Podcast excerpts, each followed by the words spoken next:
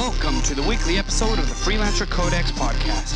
Your hosts Steven and co-hosts Mike, Devin, and JD are all set. Join us and tweet your questions at Freelancer Codex. Find us on Facebook at Freelancer Codex, or send emails to freelancercodex@gmail.com. Strap into your javelins and let's drop in.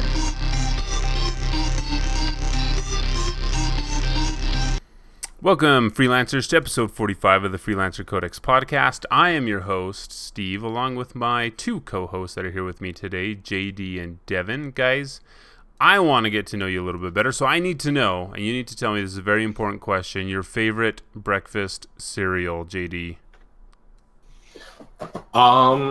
Yeah, I'm going to say Oreos.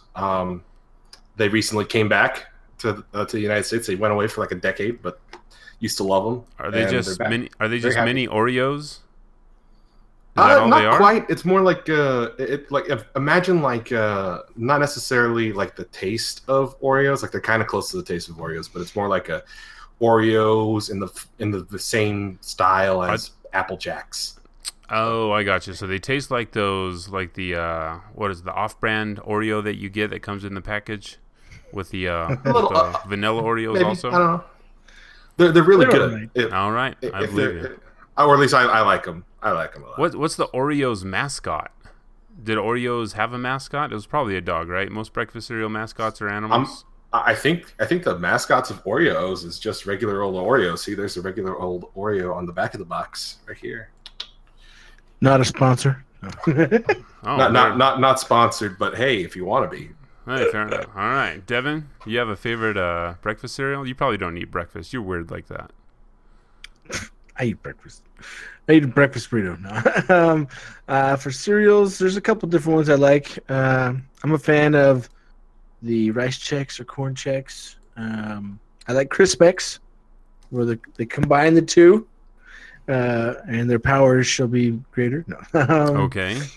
But my favorite one would be... I always confuse the name. It's not Golden Grams. Golden. I always. The Smacks. It's got a frog on it. Yeah, the Smacks. Smacks. Yes. All right. I always get the names confused. Nice and sugar loaded. I think of that plus another one. I gotcha. I have to go with good old fashioned honeycomb. I could probably eat bowls and bowls of that stuff, but I probably shouldn't because cereal's not the best thing for you. But. Got to take it away from me or else I'll eat the whole box in one sitting. Guys, this is episode 45 of the Freelancer Codex Podcast. There are only 226 days remaining until the release of Anthem. There's only 219 days remaining if you get it through Origin Access, so you get to play it 10 days early. I believe you get to play it 10 days earlier, right? 7 days. Seven days? So it's 7 days and you get to play it for 10 hours, or is that just for the... So if you just have regular Origin, you can play it for 10 hours. But on PC, if you have Origin Access Premier, unlimited time. Unlimited time, so you get 7 days ahead of console players if you were playing on PC. That's a lot of time. In our day and age, where people will probably jump on, burn through this thing as much as they can. That's a lot of time to be ahead of the game. I imagine people would be streaming it for that long while console players are like, why can we not have access to this right now? I mean... We'll be watching our streams. Steven and I will be there. JD will be like, what the crap? I wish I was more of a PC gamer, but you can't make a fish fly, dude. Technically.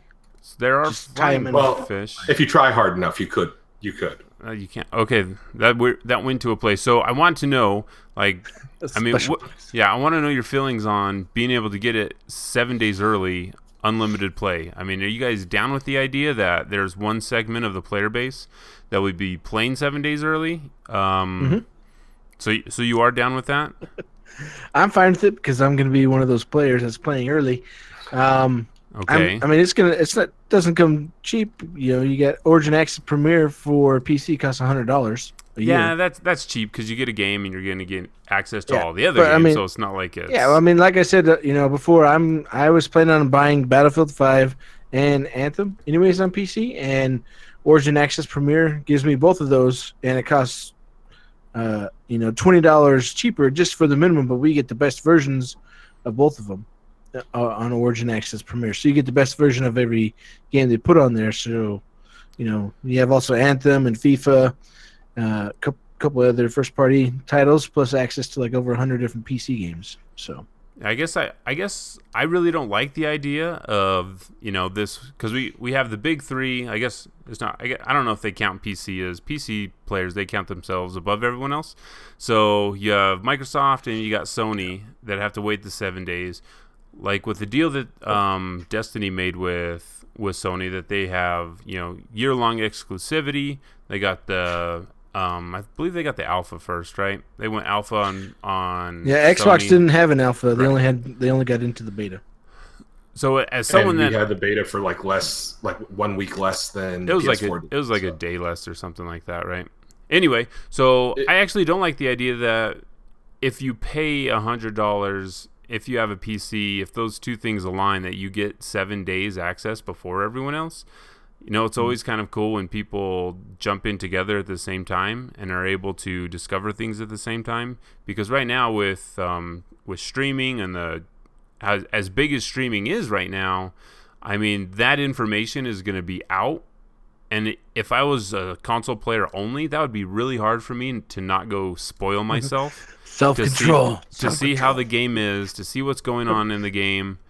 Because I mean, that's got to be a huge temptation. JD, as someone who's not going to be playing on the PC, are you going to be watching streams before you are actually able to play the game? Because potentially you could see the game in its entirety in 7 days.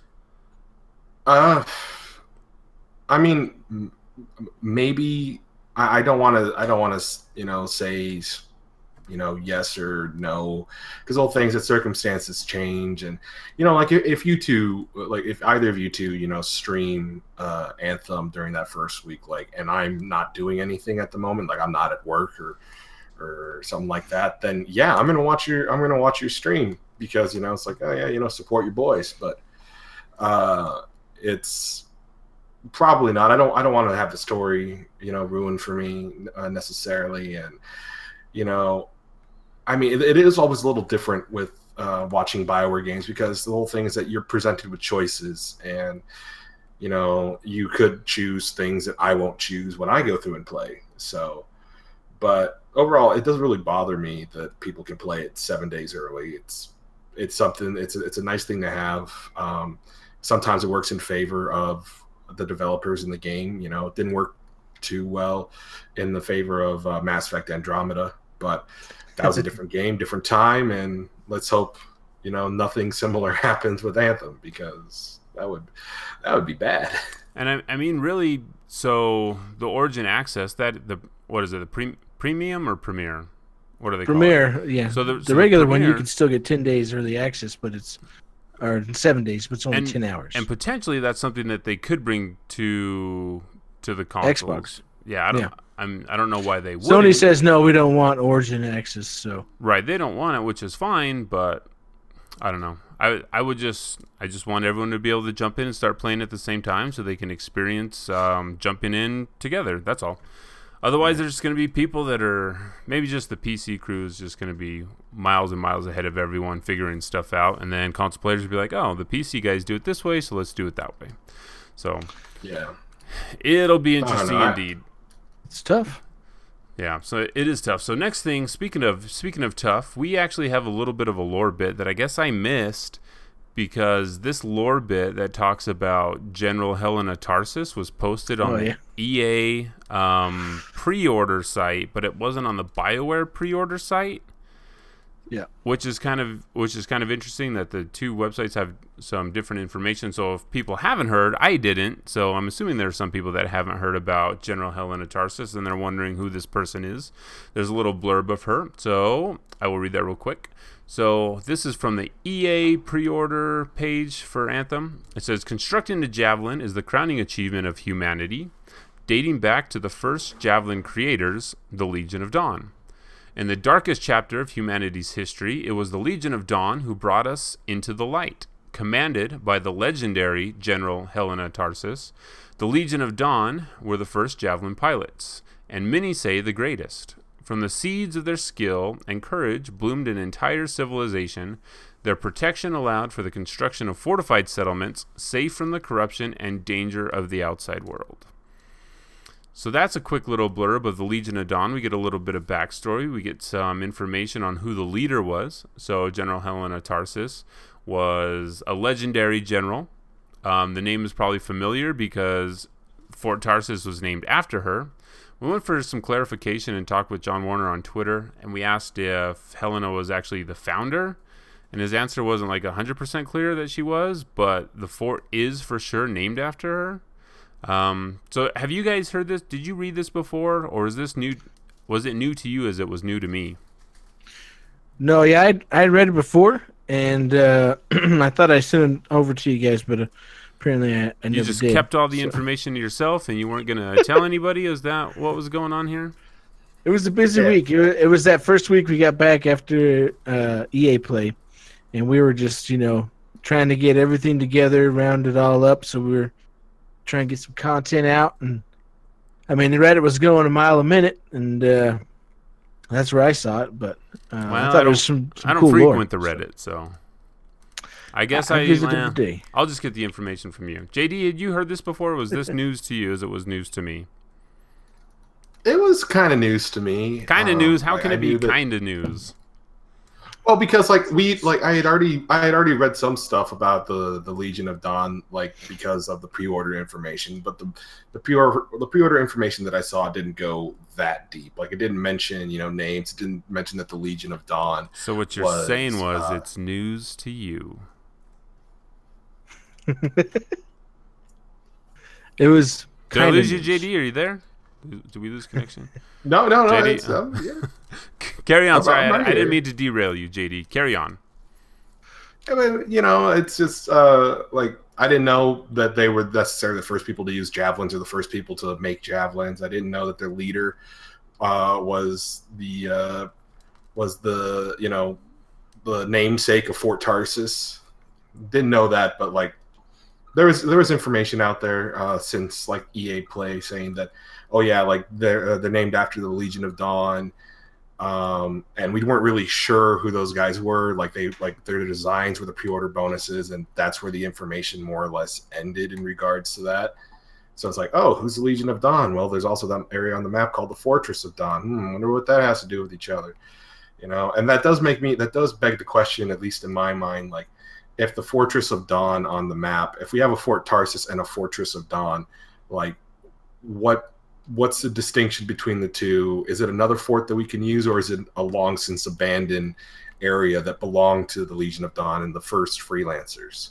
Yeah, and why is there this separation there? And it is very possible that it is, like you said, maybe at the fort or the Fortress of Dawn is where they went after they founded, because it sounds like these are the first creators of the javelin, so I imagine they were a group of people trying to figure out how they could actually defend themselves from this planet that is actively trying to murder them. So they created the javelins, fended it off. They created pockets of humanity that could actually survive in the world by defending them. They became the greatest and the brightest beacons of hope for these people. And then maybe they branched out, and you know, there's a lot of information, and like you said, this does open up a lot of questions, which I think is really good in a lore sense, is that there are questions, there are thought-provoking instances that we can kind of glean from this information. As we've heard them talk about the javelins, that they're handcrafted, they're passed down generation to generation, I imagine that maybe we'll be able to find some of these first javelins created by the Legion of Dawn maybe in the game, maybe weapons that they used, things that we're actually going to be able to use in-game. So, and it just kind of opens up the world more. Say, hey, this is the world that was lived in. These were people that fought for people in the past. So I think it's going to be really interesting. I hope we learn a lot more about Helena Tarsis. I mean, the whole first, the founding of the fort, the defending of the people, the creating the javelins, that would make a great novel, right? I mean, that would be a book we would all go out and read over and over again. I would buy that novel / comic book or audio book. Oh yeah, you buy all the books. You buy them in all formats. And speaking of books, we have an announcement that they're going to create the Art of Anthem book. I think they are partnering up with Dark Horse, who has produced a lot of other The Art of insert game here books. So this is just a blurb from. Sorry, I was really distracted. My wife is watching a soccer game. She was making excited noises. So from the studio behind the hit franchise Dragon Age and Mass Effect comes the thrilling world of Anthem. Dark Horse Books and BioWare are proud to present The Art of Anthem, showcasing the grandeur and beauty of the dangerous new world. Filled with behind-the-scenes looks at 4 years of game production, original concept art, and exclusive commentary from developers, The Art of Anthem is a fantastic addition to any gamer fan's bookshelf. So on a level of 1 to excited, where are you guys at for art books? I like them. I collect them. Yeah, I usually get them. They've had a couple for Halo when their games have come out, and they're pretty nice. So, JD, are you a connoisseur of the art books? It depends on the game. I have to really like a game to get an art book. I never got one for. I don't think they ever really had one for any of the previous Mass Effects or Dragon Age. I think there was one included with the Mass Effect 3 Collector's Edition, but I might be misremembering that. But I mean, I get them if they're available. You know, like I think I have one for Persona 5 because I really like the art style in that game, and I would love to have. I wanted to look through the concept art of everything. Yeah, I would get one for Anthem though, definitely. And I think I've been on record saying that this is something that we needed from the very first episodes that we put on, that we need books, we need concept art. The concept art of the game that they've shown off is pretty amazing. So, yep, I've already pre-ordered mine. You can go to Amazon. You can get these things pre-ordered now. They ship on the 26th, a couple days after Anthem comes out. I'm guessing there's going to be spoilers in the book. So for that reason, they probably ship after the game is launched. So is the pre-order up? I thought it was just an email to remind us. Nope. The pre-order is up, and it is working, and you're able to get it clicked, and Amazon will ship it out to you on the 26th, or it'll get to you on the 26th. So excellent. You can get in there, get in that link, and get that thing pre-ordered. We'll probably do a couple of giveaways and give some away. So, because that's always exciting. Woo! All right, and that has kind of been some of the news that has been going around. Last week, right after we recorded, first we got the 20-minute demo that we saw at EA Play. We got to talk about that a bunch, and then a couple of days after that, they released an AMA where John and Mark were able to actually walk through the video. I think they did it about 3 times, just kind of commenting on what was happening in the demo. They were talking about, you know, a couple things that they were doing, things that they were trying. They were answering questions from Twitch and from Facebook and from Twitter and from all over the place. They told us multiple times that, yes, you can turn the damage numbers off. I don't know why you would want to, but you'll be able to turn the damage numbers off. She's so, cray-cray. I think that... What? Because you're crazy. Cray-cray. Oh, this young lingo, I don't understand. So they answered that question a bunch. I think that's probably their most asked question, if they can turn that off. So I kind of wanted to go over the AMA and pick out anything that we did not know or new information that they actually gave to us. So just kind of going off of, I wrote down a bunch of notes as I was watching this thing. And one thing that Mark calls the different looking Colossus that Scylla is piloting, he said that Colossus has a bunch of different bit packs. So I'm guessing that's kind of the nomenclature that they're going to be using for the different items that we can buy with real money. They're going to be called bit packs. Is that kind of the feeling that you guys got from that? Yeah. Good. I like it. That's what I understood it to be. So. All right. Just wanted to make sure I wasn't going crazy here. Also, the Dominion is the primary enemy from the story perspective, and they want to dominate the technology to take over the world. So this is kind of a very basic main bad guy goal, is to take over the world. I hope it's... Every time the bad guy wants to take over the world, like I always imagine Lion King, you know, where Scar finally takes over Pride Rock, and it just kind of sucks. And he doesn't make anything better. It's not like Mufasa was doing a bad job, but Scar comes in and he just kind of, now it's worse than it was. So hopefully that our bad guys have motivations that aren't just we want to take it because of power, because that storyline seems kind of boring, that they just want to take over just to take over. So hopefully there's some good motivations in there to make it interesting. So. And then what else did we hear about? Did you guys have anything that really stuck out to you before I just read down this whole thing? Yeah, no, so go ahead, JD. You go ahead. Well, just a couple of things that I found here on my notes. Faye is another cipher. They did say that. So there, it could be either Faye or Owen in the cipher seat in the Strider. The other one is you cannot use the premium currency to buy any materials. That was kind of a big question that people were like, okay, well, if you can't pay for power, are they kind of doing it in an indirect way where you can buy materials that you can then use to craft items that would then give you additional power? And they're like, no, you can't buy materials like that. And even when you can buy them, right, you can only buy a small amount from vendors with the in-game currency. So, yeah. So there's not going to be endless supplies of materials then? Nope, got to go find them. Gotta go grind it out. I don't like that word grind. So there was one thing that they were talking about as they were putting the echoes, the Shaper Echoes. Is that what they're called? Shaper Echoes? Yes. Okay. So as they were putting the Shaper Echoes into the Shaper interface, they were talking about cymatics and how it's going to be a recurring theme, how we're trying to silence the relic using these echoes. So they started talking about cymatics in it. And it made me kind of dive deep into the topic a little bit. So first of all, for those of us that don't know what cymatics are, it's so this is just the definition, right? Cymatics is from Greek, meaning wave, is a subset of module vibration phenomenon. The term was coined by Hans Jenny, a Swiss follower of the philosophical school known as anthroposophy. Typically, the surface of a plate, diaphragm, or membrane is vibrated, and regions of maximum and minimum displacement are made visible in a thin coating of particles, paste, or liquid. So, as they were talking about this, it kind of triggered a memory. If anyone has ever read the Stormlight Archives by Brandon Sanderson, they talk about this being used in their world building.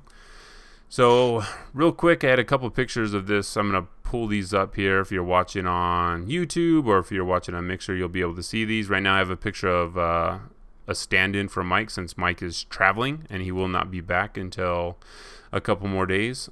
So, cymatics, it happens a lot when you put, like, sand or something on a plate, and then if you put tone or if you drag a violin bow across the side of it, the way that the waves move actually move the sand into patterns that match.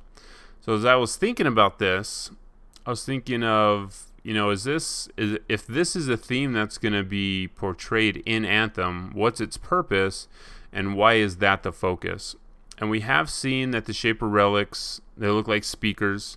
The interface looks like there's liquid that's being vibrated through. There's a vibration that you can see here in the picture that we have up, that as our player goes up to it, there's a couple of tendrils or spikes that look like they are constantly in flux, and then there's a pool of liquid underneath it that looks like it's vibrating. So that's a theme that's going to be playing also. So it got me thinking, as I was listening to the it's the EA Play. So it wasn't. Was it like the panel that they had right before? I guess it was during the conference. They had a panel with Kathleen. I forget her last name. She has a weird last name. It starts with an R, and I can't pronounce it. So she talked about that there was going to be a lot of changes made to the world, made by the Storm and made by seasons. So I was wondering if this is where they're going to go and they're going to make a lot of changes to the world, like every season. There's going to be like these cymatic events that actually change the face of the world, so that it's going to be something different. So Jonathan Warner already said no. It's not going to change the geometry. So because I mean the whole thing they talked about was they want us to be able to know the terrain and everything and be able to master it. So I mean with those seasons and storms, it might change maybe the way the Shaper artifacts react to everything and maybe change a few of those things, but.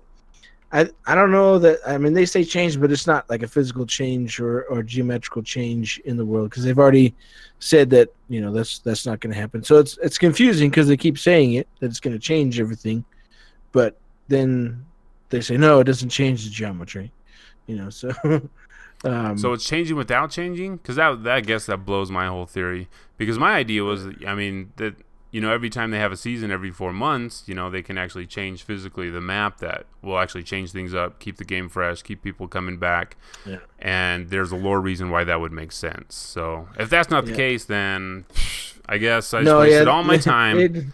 I thought we talked about it like a couple episodes ago. I guess I don't remember. We've talked about a lot of things. It is episode 45, so who knows what we have talked about and what we speculated on. So, because that's what we talked about before, but they really said they want us to be able to be masters of the train, you know, to be able to go and do things. And what's going to change is what happens within it, you know. Like he talked about one day there could be, you know, a herd of or mass migration of some creatures across the world or whatever, across the map. Or there's a Shaper Storm with all kinds of stuff going on in it, but it's not going to change. It's not going to change the physical geometry of the world that we're in. But, I mean, they have been talking about that with the devs on Discord, where they're talking about, you know, doing strongholds where things change, like after storms, you know. Like they were saying, oh, if it's a big rainstorm, maybe some of the areas could be flooded and you can't access certain areas or different kind of things. And it's definitely stuff that they're looking at, but it's not very practical to always be changing the geometry all the time, but... I mean, that I know that's something we've talked about a lot, was the changing geometry, and maybe that's what the Shaper Storm does. I mean, we still don't know what the Shaper Storm does, right? So, and they want us to master the terrain. I mean, what? So are they? They just want us to master flight? Because when you say master terrain, I'm like, well, what does that actually mean? Just I remember that there's a rock here that I need to stand on this rock, or I mean that's what I had interpreted as like, okay, I know how to get through this, I can fly through here, I can go through all this stuff, and the enemies aren't going to always be in the same place as what he was kind of, you know, he gave the example of, oh, you know, if you fly over this waterfall, there's not going to be the same 3 enemies waiting for you at the bottom of it or over here. So whenever you play, it's going to be a little bit different, and it's going to change based upon what's going on in the world. So, I mean, they give us examples, but it's not clear enough to... to decipher anything or figure out exactly what they're saying, because you want to master the terrain. It's like, oh, I don't know, I guess you're just going to be flying around most of the time anyway. So anyway, JD, do you have any experience mastering terrain? I mean, I was a Boy Scout. Fair enough. So you have experience. Excellent. You can use the compass. You can be able to figure all that stuff out. So anyway, so moving on. I wasn't a very good Boy Scout. Did you get lost a lot? So, Devin, you had a picture up here of something that you wanted to talk about that you were noticing as you were going through your video review of the gameplay trailer. Are you going to put it up on yours, or you want me to put it up on mine? Let me see. I can put it up right here. I've got the technology, and technology. Click. Nope. That didn't work. Maybe my technology's broken.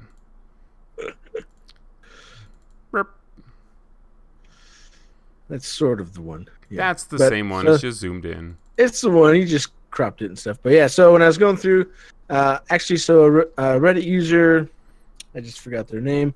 I had found this, and then I looked back through Reddit, you know, because before you post things, you should actually, like, you know, look it up to see if it's already a topic. But that's just something new for a lot of people on the internet. Like using the search function? Is that what you're talking about? What? Search and see if somebody already posted something about this? Or giving credit to people for... Yeah. Anyway. But anyways, yeah. So what I saw is, you know, this is on a legendary Scar shield. And to me, it looks like an insect, right? I mean, it looks like there's 2 eyes, you know, and some antenna coming off it up the top. And, I mean, it definitely, to me, looks like some kind of insect. And I just thought it was really cool. And so I was like, hey, check this out. What do you think? And, I mean, the people on Reddit, they say the same thing when I found the topic from 5 days ago or whatever it was. They're like, yeah, it kind of looks like an insect. And obviously, since the Scar are more insect than humans, and, you know, even with Mark during the Ask Me Almost Anything About Anthem, he's like, they look like they're humanoid, but they're not humanoid, and so I don't know. It'll be interesting to see. I mean, that's what their shape looks like. But I mean, what do they look like under all their armor? And you know, is that what they look like? Yeah, definitely. What do you think, JD? I don't know.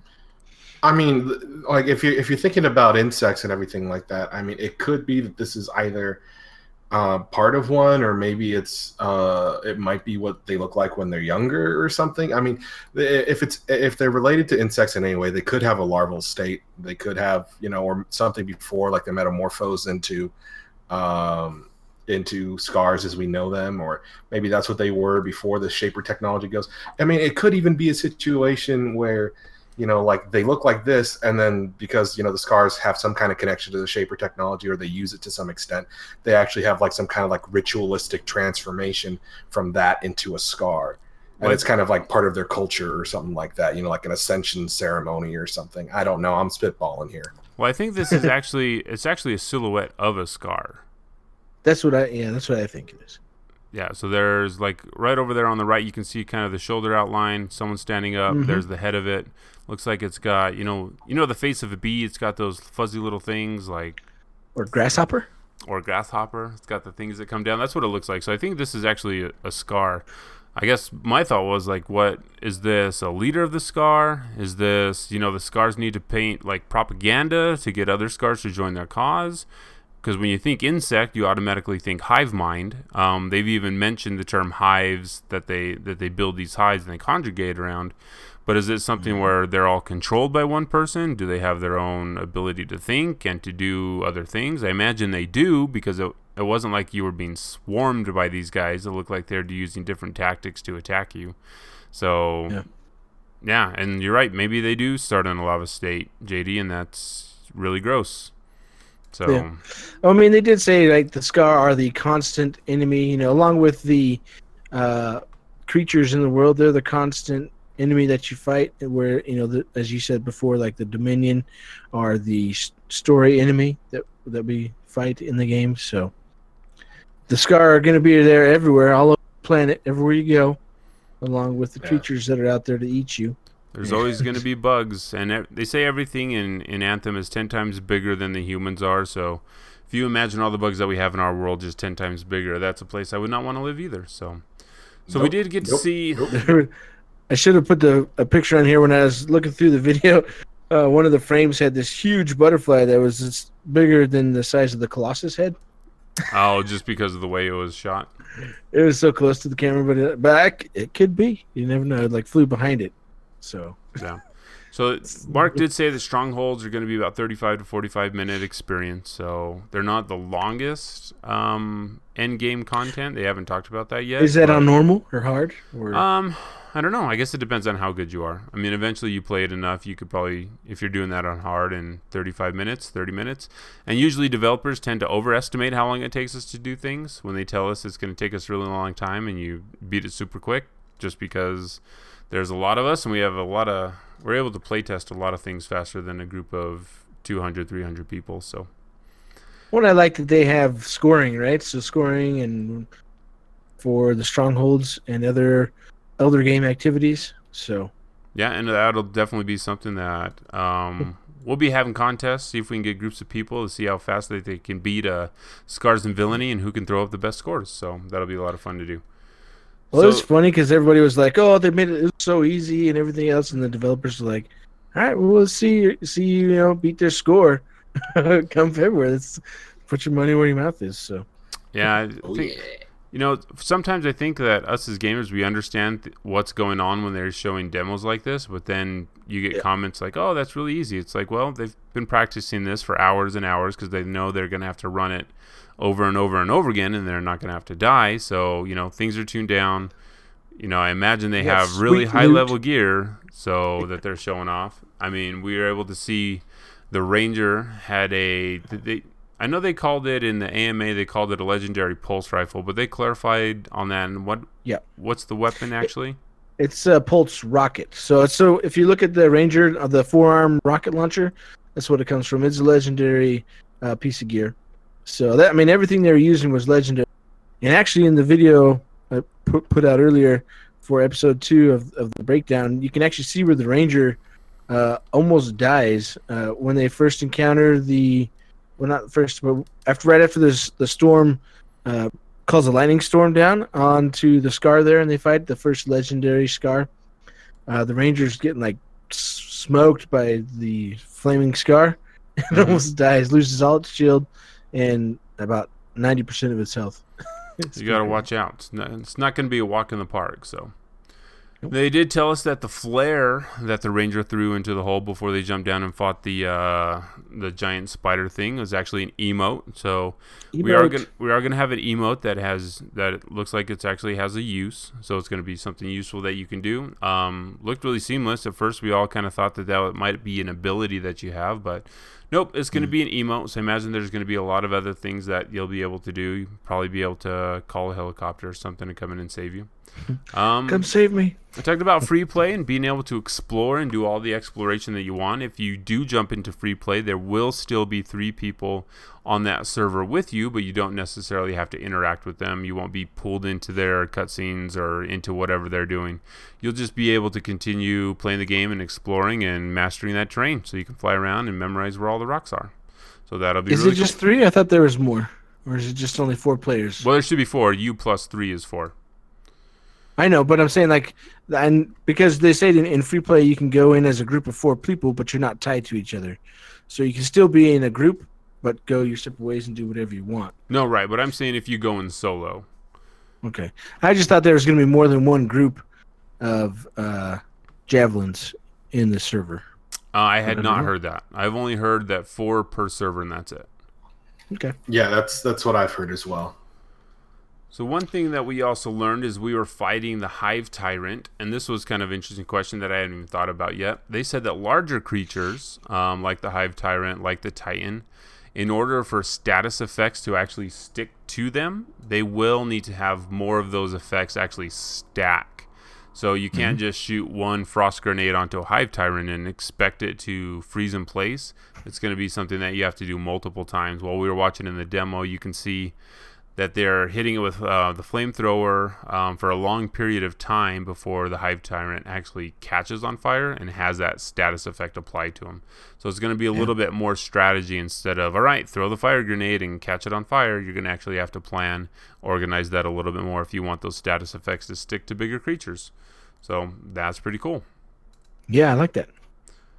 And then I laughed a little bit when Mark said that Anthem was coming to the Xbox 360.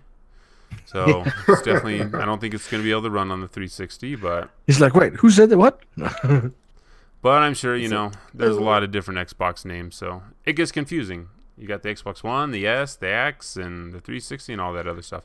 The marketing deal's locked down tight, right? No. Yeah, very tight. It's like, are we putting this on the 360 or not? You can't even mention it's on another console, Sony. Yeah. So one of the favorite things that they did confirm for me is that there's not a dab animation or emote in there yet. So that's pretty awesome. Yet. No dabbing. Steven, it'll be there for you. No, I really hope that's not. So then we will have customizable join animations, something that we speculated on earlier, that the join animations for the Rangers that dropped in during that first 2017 E3 trailer showed the Rangers coming in and showing different animations, so that has been confirmed. That'll be something we'll probably be able to purchase with premium currency. We'll be able to unlock in the game as we play the game. So bring on the more animations, the better. I mean, these are the things that are going to keep the game funded. So if they look cool, if they're fun, people want them. This is what's going to keep that money rolling in for Anthem. JD, do you have any specific join animations you want to see? I mean, I hate to sound like a stereotypical nerd, but the superhero landing is always a classic. Honestly, I would like to see a joint animation that is just pure failure. Well, pure failure, like you just pop in and then just drop to the ground, like Bruce Banner jumping onto the Bifrost. What was that? Like Bruce Banner jumping onto the Bifrost, trying to turn into the Hulk. That would be pretty funny, actually. I like it. It's a good idea. That'd be great. We'll call it the JD flop. The JD flop. So one thing that they did say that you cannot drive the Strider. Holic is our driver, and he'll be driving it around. It's our forward base, and you use it to fast travel from point to point. So when you do click fast travel, it's kind of insinuated that that is the Strider actually traveling to that spot. So it sounds like wherever we go on a mission, our Strider will be with us.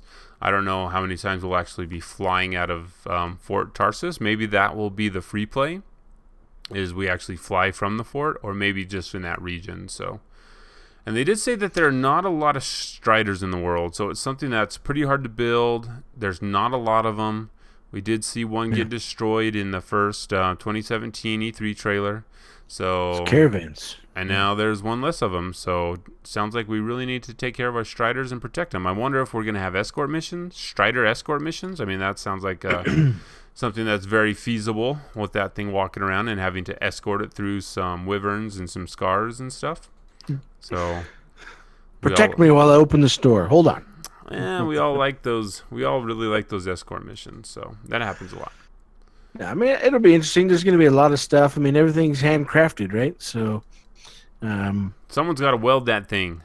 Yeah, it's all valuable and all needs to be protected.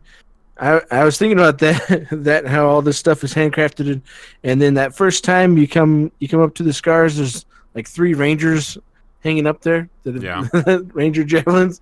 Like, man, there's a lot of extra Ranger parts right there. Yeah, and it's very possible that we've got scavengers. They did talk about someone asked during the AMA if you'll be able to get out of your javelin and go into the world, and they mentioned it's like, no, you really wouldn't want to do that. Like hunters are out there doing that, so maybe there are groups of people that go out, scavenge, try to find these javelin parts that the Scars have strung up, and probably use those things to create their own javelins or repair the ones that they do have. So that'll be kind of interesting. They said, who was a Game Informer? I think they said when they got to play up at Edmonton, they said like one of the side quest missions was to go save a Sentinel who got in trouble outside of Fort Tarsis. Yeah. And other people, to go rescue them and different things. So it's a lot of options for a lot of quests to go out there. So world's going to be lived in. Sentinels are probably going to need a lot of help. So play nice with Sentinels. They did say that there are 4 javelins, and I air quote, at launch, and they're not talking about the future. So most likely, I'd be surprised if they only stuck with 4 javelins after the game is released and they didn't add anything else. Seems like something they could do to increase the longevity of the game is bring in a whole new class that plays differently, that makes everything, that changes up the gameplay. So you're not just playing with the same classes over and over again. So, well, I think it's hard because you're not really a class, right? So, I mean, each javelin is different, but they're not locked to a class. You know, I mean, as a pilot, you can play in any of those javelins. They're more specialized, but it's not like, your Colossus has to be a tank. Something like that, or the healer, not the typical classes that we normally have. So that's where, like, when I think about more javelins, it's like, I mean, what are they gonna do, to make it different? Hey, Devin, because you can make your own stuff. I don't want to derail you real quick. Do you have the sound on Mixer? I don't know. We have a couple people saying that they are unable to hear us through Mixer. If we can derail our conversation real quick to see if that works. Let's see if that works. JD, you can give me a breakdown of what you think about all Devin is trying to get that going. It should be working now. Who's? I don't see any comments on here. Let me refresh this. No, the comments are mostly coming from. All right, it's back up and working now. Okay. It says there's 0 viewers, so. Well, they all left because they couldn't hear anything. JD, go ahead. You can continue your thought. What was that? You can continue your thought. I'm sorry. I just totally blanked. What were we talking about? That's right. I will carry on. We will push javelins through here. Is what we were talking about. We're talking about javelins and the ability for them extra to javelins, create more. DLC.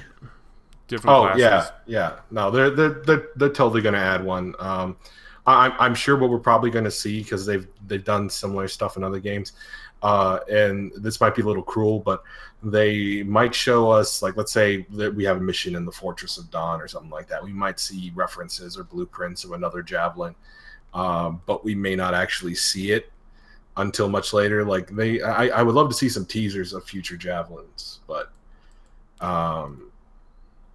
yeah, I think they're definitely going to add some more in the future.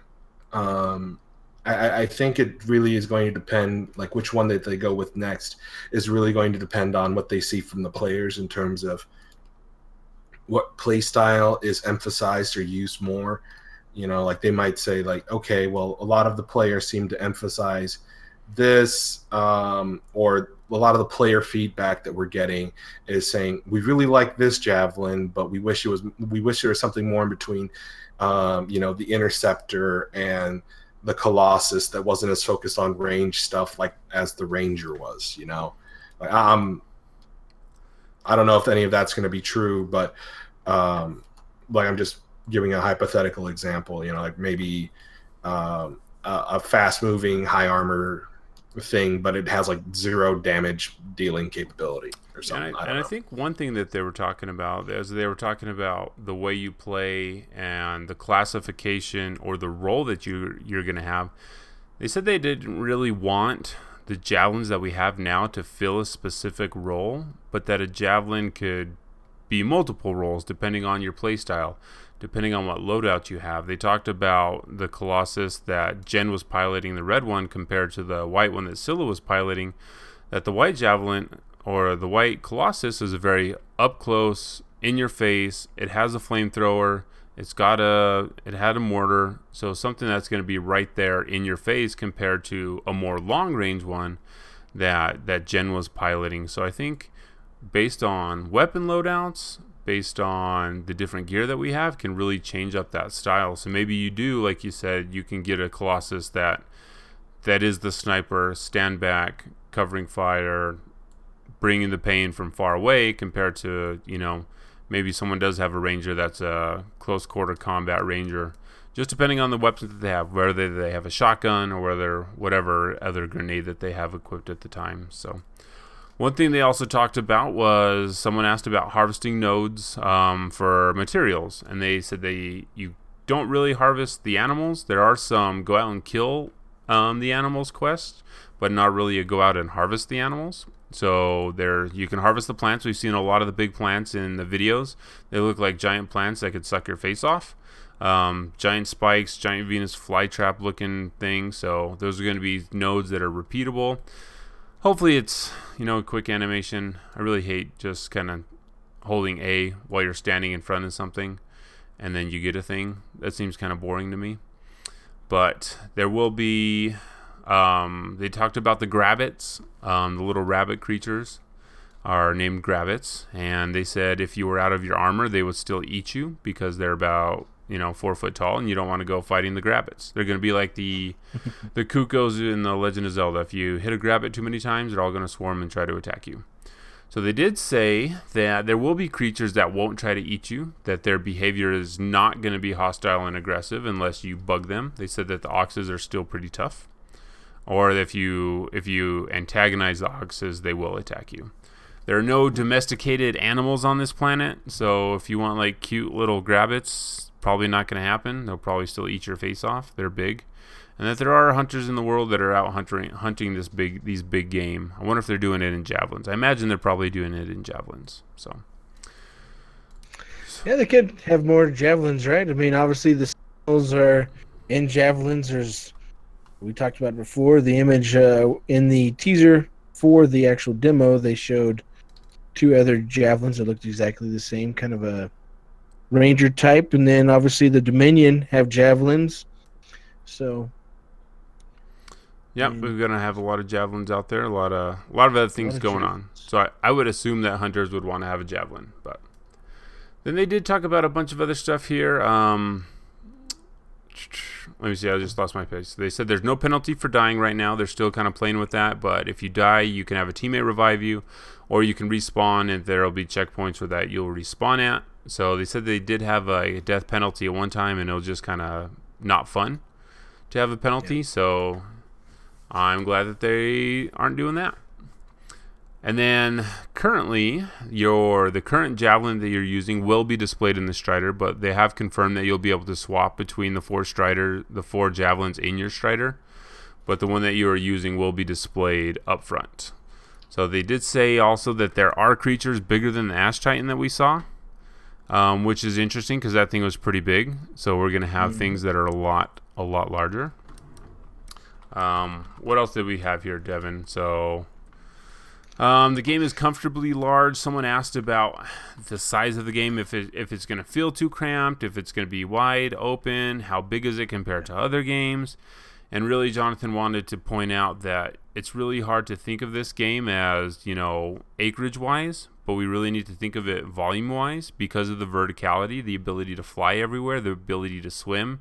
It changes that from, you know, I can walk from here to that mountain to, well, I can go underground in the water under this mountain, or I can fly over the mountain. So it really changes that dynamic of how we think of, oh, this map is really big because it's 2 times bigger than this, you know, Assassin's Creed 2 is 4 times bigger than Assassin's Creed 1. Yeah. But they said go ahead. Well, I mean, they confirmed, you know, that there's a boundary, obviously, to the map. But, you know, flying too high is going to cause you issues, you know, because you're not going to be able to sustain that flight. So that's going to kind of push you back down towards where you should be. But they said you can go pretty, you know, anywhere you see. I mean, we've heard this before, but anywhere you see, you can go. And at least in this game, it seems like, you know, anywhere we see, we can go. And but if you go out of bounds, it'll teleport you back, they said. And what was it? So besides going out of bounds on the map and going into a couple bottomless pits that are in there in the game, everywhere else on the map and in the world that you can see, you can go to. And so that's pretty cool. Yeah, and if you go too high, it'll just kind of push you down like there's a strong wind forcing you down. I mean, you can fly in the air, but who wants to fly in the air forever, honestly? They did also talk about, but not really talk about, that the Interceptor and the Storm might have swords as melee weapons. I mean, from the concept art that they have been showing of the Interceptor on the character select, not the character select, but the matchmaking screen, I mean, that concept art shows the Interceptor has a little short sword. So it's very possible that the Storm also has a sword as a melee weapon, which would be pretty awesome, especially if it's just made out of energy. So bring on the sword. I mean, that's what the one looks like for the Interceptor. It just looks like an energy blade. Yep. Yeah. And then I was talking with some people on Discord, and it was pretty much a consensus of it'd be really wicked if the Storm had like a kind of like mage blade, like kind of like a long sword or something, because that would add to that aesthetic pretty well. It'd be pretty dope, and then you'd immediately get stepped on by the Ash Titan, Devin, if you try to use that sword on the Ash Titan. I'd hit it and run, man. Fair enough.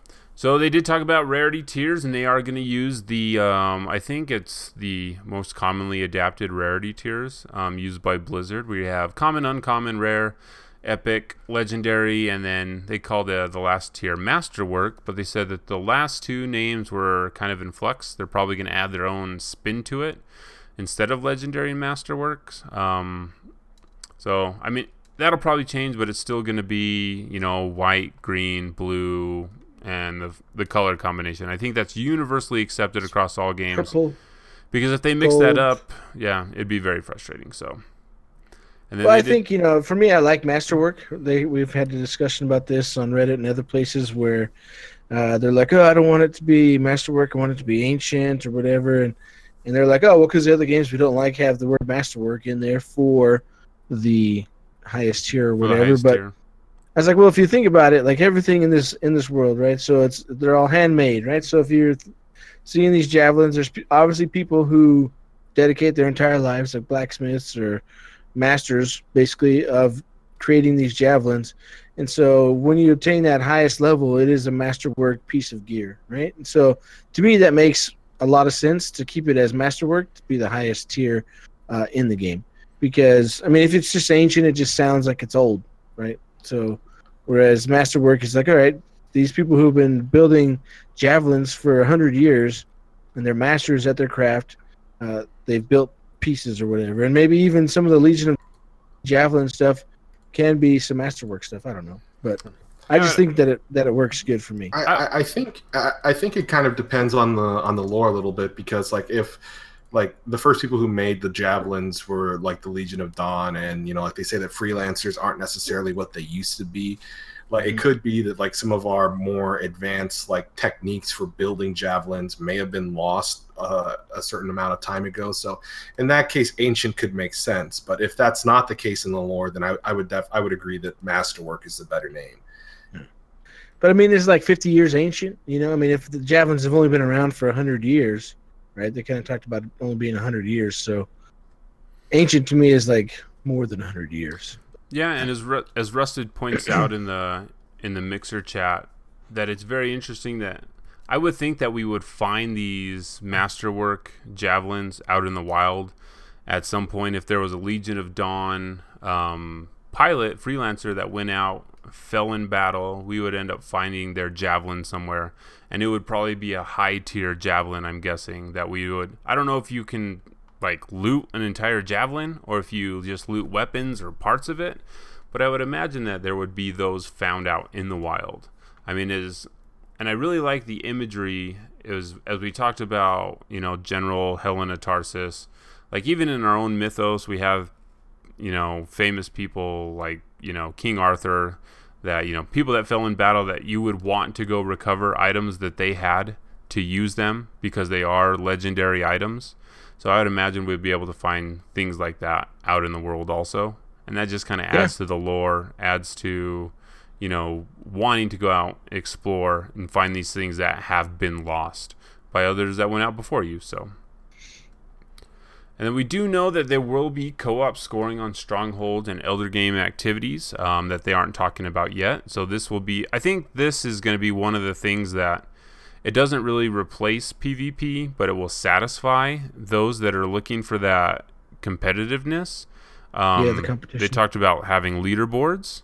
So if they have leaderboards and that's something that you're seeing all the time, it's almost like time trials in another game, which is like, all right, this person, you know, they got 200 points more than I did. How can we do this quicker? How can we do it faster, more efficiently in order to move up on the leaderboards? So I think that scoreboard is going to take place and of that PvP area. Oh yeah, and I think it'd be cool if it, you know, interacts with guilds and other things where it's like, all right, these people in your guild have the highest clear, you know, the fastest clear time or the most points for this stronghold, you know, and so I think it'd be interesting. It'll definitely add competition for between their people and their friends, and definitely something for a guild, depending on how big the guild is, you know. I mean, if it's only 100 players, that's gonna suck. But I guess you'd be selective of who you. I mean, 100 people is a lot of people.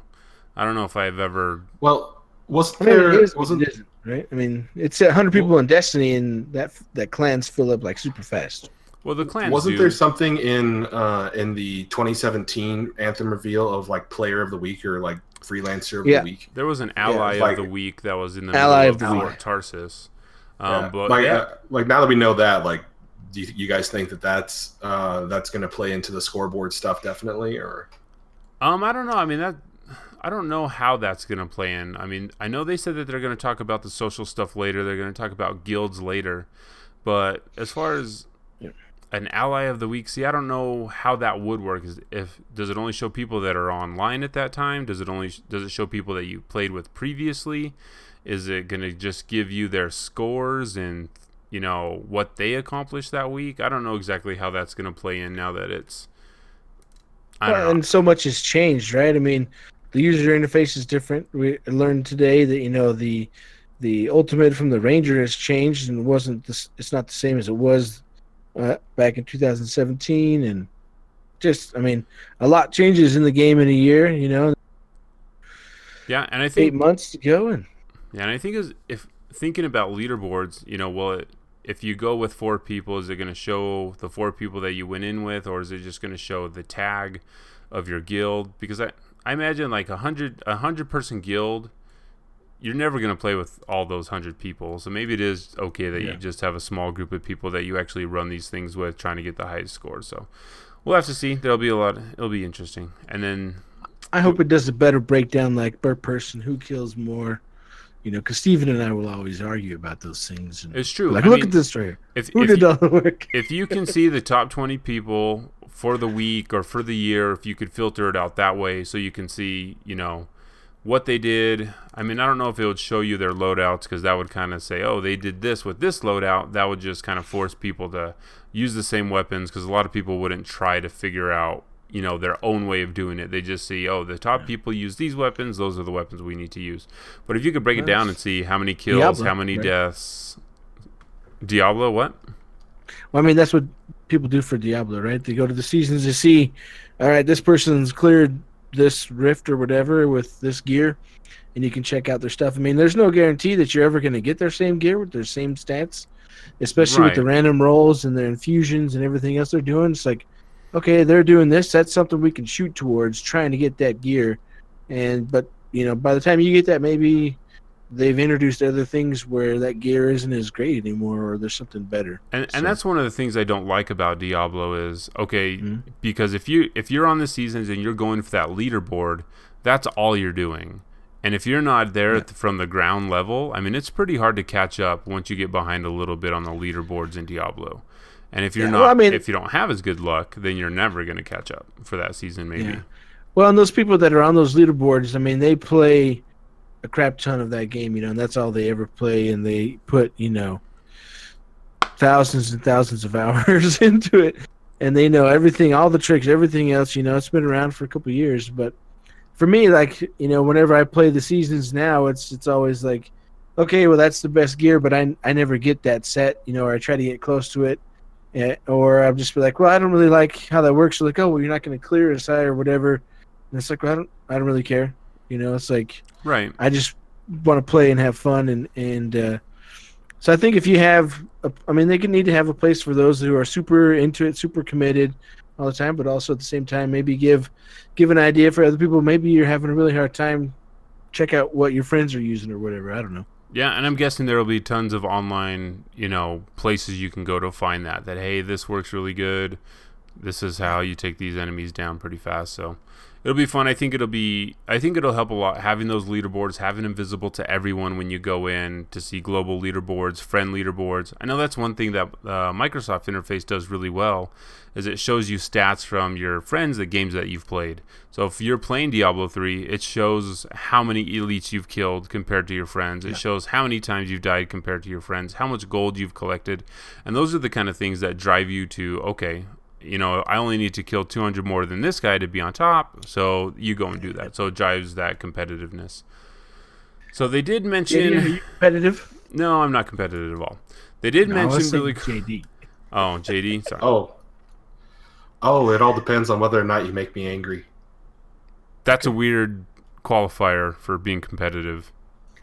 Oh, yeah. I have no interest in competition unless it's showing up somebody who made me mad. So... Okay. So they did confirm random rolls on weapons, so that'll make it so, hey, you know, you got this really good one, but one could be better. So that always pushes you to drive to get more. They said loot will also, if you miss loot, if it falls down a hole or if you just missed it while all those combo numbers were going off in your face, that it will go to a mailbox system at the fort that you'll have to go back and collect. They also made it sound like as you collect loot, you're going to have to take it to either your Strider or the fort for it to be identified. So it's not going to happen in the field. I mean, that happened. It happened with the legendary. It happened last year when she got Jara's Wrath. That thing identified itself. So it sounds like maybe that's not going to happen anymore. No, Mark answered that on Twitter today. He confirmed that's no longer the case. It's not in the game anymore where it identifies itself out in the field. So you have to take it back. He answers way too many questions on Twitter. I can't keep up with the amount of questions he's answering on Twitter. I mean, they said that's why you'll be going back to, you know, doing quick trips back to the Strider or to Fort Tarsis. So hopefully it's not going to be like, oh, I ran out of space, now I have to go back, because man, running out of space, that's the worst thing ever. So hopefully our javelins can hold a bunch of space. So they also, someone asked about cloaking, and they very specifically said we're not talking about the Interceptor and Storm at this time. So I'm guessing there's going to be a form of cloaking in the game, but they're not talking about it yet. So, JD, I see you wrote down a couple things. Did you want to touch on some things that you noticed here that you wanted to touch on before we head out? Yeah, I'll get through them real quick. So Mark Dara or John Warner, I can't remember which one said it specifically, but they did mention Javelin loadouts. However, they didn't say they didn't set a total number of loadouts. You know, like maybe like 3 per Javelin. Like they didn't say anything like that. Just that there would be Javelin loadouts. Somebody asked about if there would be like any Dead Space skins or any Titanfall skins. References to other EA games or other BioWare games in the lore of Anthem, and they said there's no official crossovers with any other game in any of their canon lore. However, there might be fun little references like the N7 skin from Mass Effect for the Ranger Javelin or whatever, and they might do other things like that. I mean, their skins, it looks like they were just having fun with the skins and throwing anything on there that they wanted to.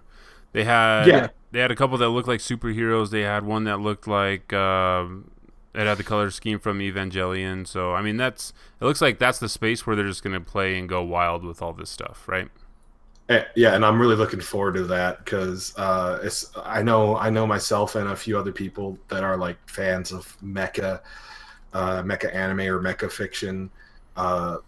Lots of small little references that you can make with skins in there. The other thing that they talked about was that there were pilot skill trees, that the pilot skill tree is what allows you to fly longer or breathe underwater longer, but they didn't really say much more than that, or if the Javelins would have similar skill trees.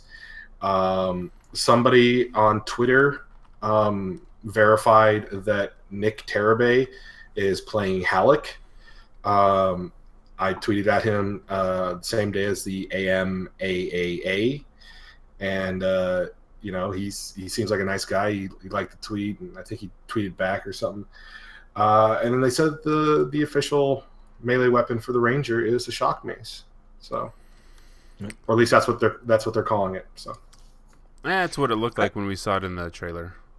Yeah, I like when they talked about the Javelin loadouts, right? Because, I mean, if you think about it, I mean, depending on how they do, it's like, okay, maybe we're running through a mission or whatever, and our current loadout isn't working, but maybe we found weapons, and different things that we've infused them that work with maybe fire or have different, status effects. And so, like, oh, instead of having to go back and swap out all your gear, just like in Diablo, you can just go and change your loadout to the ones that you've saved with all the gear and all the stats and everything that you like. So I think that'll be interesting depending on how they work it out. So. Yep, there's a lot of new information coming out. They covered a lot of stuff in the AMA that they did. I think they went through the video a couple times. They answered that yes, you can turn the floaty damage off multiple times during this thing. But I think as far as today, I mean, that's, unless there's anything else we wanted to cover, I think that's pretty much it for all of our notes, that everything we wrote down. I know they did say the next time that they're going to talk to us, they're going to talk about storytelling. I don't know when that's going to be. They haven't really mentioned that. They talked about storytelling. They talked about maybe them talking to us about the music of Anthem and having a blog post on that and giving us some downloadable goodies. So that'll be a lot of fun. They'll probably do that right after we're done recording, because for some reason they like doing that to us. We might have to change the day that we record so we can get all that information in the week. Yeah, they've been publishing what, on Thursdays? It's time to make a change. I can't do that. I can't commit to that right now. But they heard that we put out the episodes on Wednesday nights, and they just like, now we got to put it out. They got to put out new info after they record the episode. Thursday mornings, we put out new info. I'm going to laugh tomorrow with it. Put it out tomorrow. Oh, dude, that's totally what's going to happen. Why you got to do us like that? I guarantee it. Well, guys, if there's nothing else, we appreciate you hanging out with us, listening to episode 45 of the Freelancer Codex Podcast, the longest-running podcast, Anthem podcast on the internet. For me, Devin, JD, and Mike, who is out, there's a Shaper storm on the horizon, and we'll see you on the other side. Catch you later. I guess I should tell everyone where they can find us, right? Oh, yeah. All right, here we go. We'll do this breakdown here. You can go to freelancercodex.com. That's where we have a countdown to when Anthem is going to release. So if you want up to the second information on when that's going to happen, go to freelancer.com. You can find us at facebook.com/freelancer.com. You can tweet at us at freelancer.com. You can email us at freelancercodex@gmail.com if you have Comments, questions, concerns, all that fun stuff. If you want to throw us a dollar for the... If you get entertainment out of what we do, you can go to patreon.com/freelancercodex and you can throw a buck our way, and maybe someday we'll spend it, I guess. But until next time, guys, there's a Shaper Storm coming. We'll see you on the other side. Later. I think you already did that, right? Did that twice? Got to do it twice. Just in case we missed it the first time. Yeah. And it's freelancercodex.com. What'd I say? Freelancer.com. Multiple. Whatever. You did. Whatever. 40